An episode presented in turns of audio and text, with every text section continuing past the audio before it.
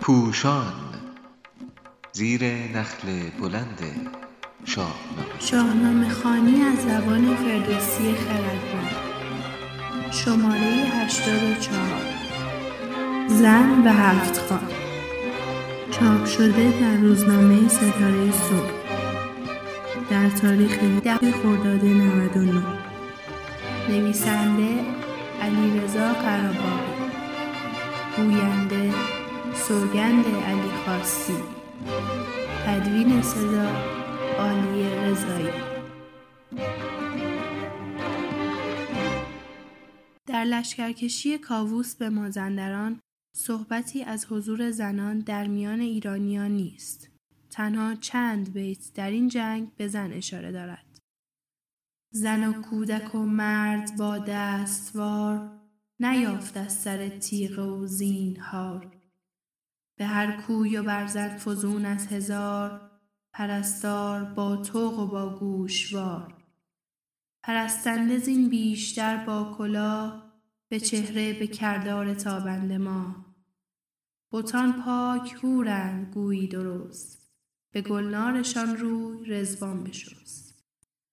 اگر شاهنامه تنها جنگ ایرانیان حتی جنگی مقدس برای نابودی دیوان بود که در آن با دیدگاهی مرد سالارانه زن در کنار کودکان و پیرمردان ناتوان به شمار می آمد و کشته می شد یا زیبارو و پرستنده ای بود که حوثهای کاووس و لشکریانش را برآورده می کرد آیا چنین کتابی ارزش خواندن داشت؟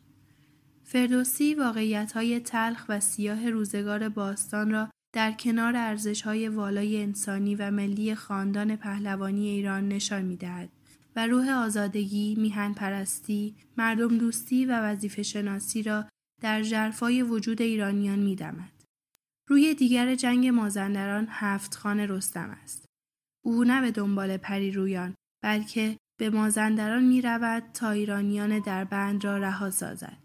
جنگش با زن و کودک و پیرمردی که عصا دارد نیست. بلکه برای کشتن دیو سپید می رود تا با چکاندن خون جگرش در چشم نابینایان دربند آنان را درمان کند. رستم برای دفاع از کیان ایران جان خود را فدا می کند و در راهی پا می گذارد که پایانش آشکار نیست. زال می گوید شب و روز برای تندرستی او دعا خواهد کرد. مگر باز بینم برای یال تو همان تیغ زن چنگ و گوپال تو وگر تیر روز تو بر دست دیو شود هم به فرمان گیهان خدیو. تواند کسی از تو این باز داشت چنان چون بیاید بباید گذاشت.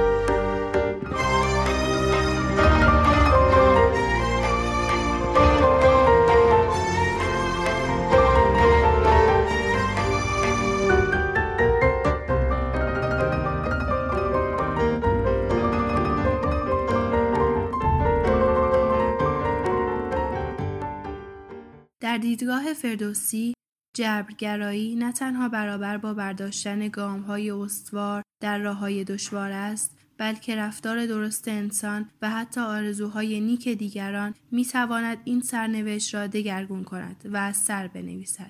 نکته نقض دیگر آن است که رستم در آغاز هفت خان نزدیک به یک ششم از زندگانی دراز خود را پشت سر گذاشته است.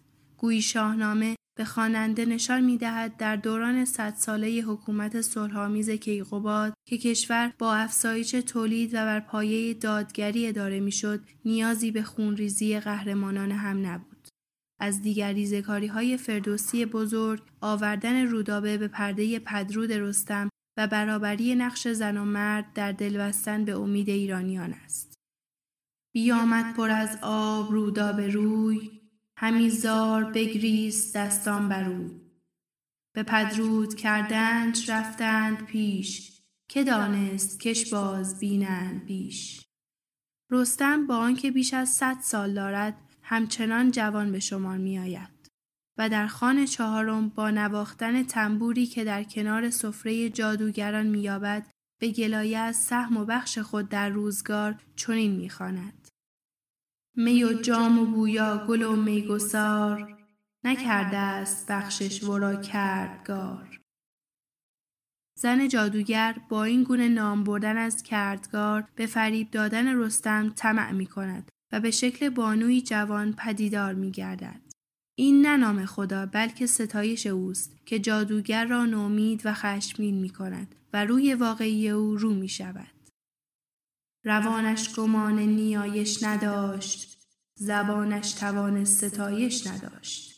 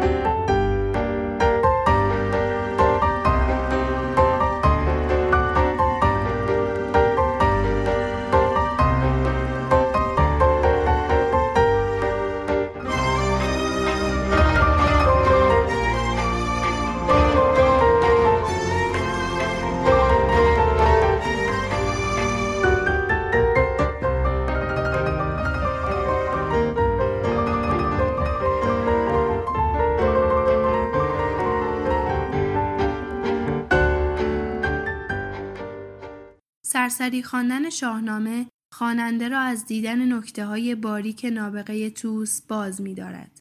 بعضی از برداشت های نادرست را می توان چشم پوشی کرد. استادی که در مصرع بیانداخت از باد خم کمند باد را اسب بادپا و رخش معنی می کند فراموش کرده است که رستم با دیدن چشمه فرود آمد از اسب و برگرفت و دیگر زین و فتراک و کمند روی رخش نیستند. ولی برداشت هم هست که آزاردهنده و نارواست. از آن میان در یک سخنرانی نبرد سهراب با گردآفرید بخشی از هفت خان سهراب دانسته شده که گویا آسمان مرد، زمین زن و مرد بر زن یا سرنوشت بر زندگی چیره است و پهلوان برای بالندگی خود باید به شکل نمادینه زنی را بکشد تا به دنیا پشت کرده باشد. چون این برداشت هایی بیگمان دیدگاه فردوسی فرزانه نیست و ستم بر شاهنامه به شمار می آید. زیرا در همین خانه چهارم می خانیم که رستم همواره موسیقی و می و نگار همدم و چشمه و کباب و بستان را دوست دارد.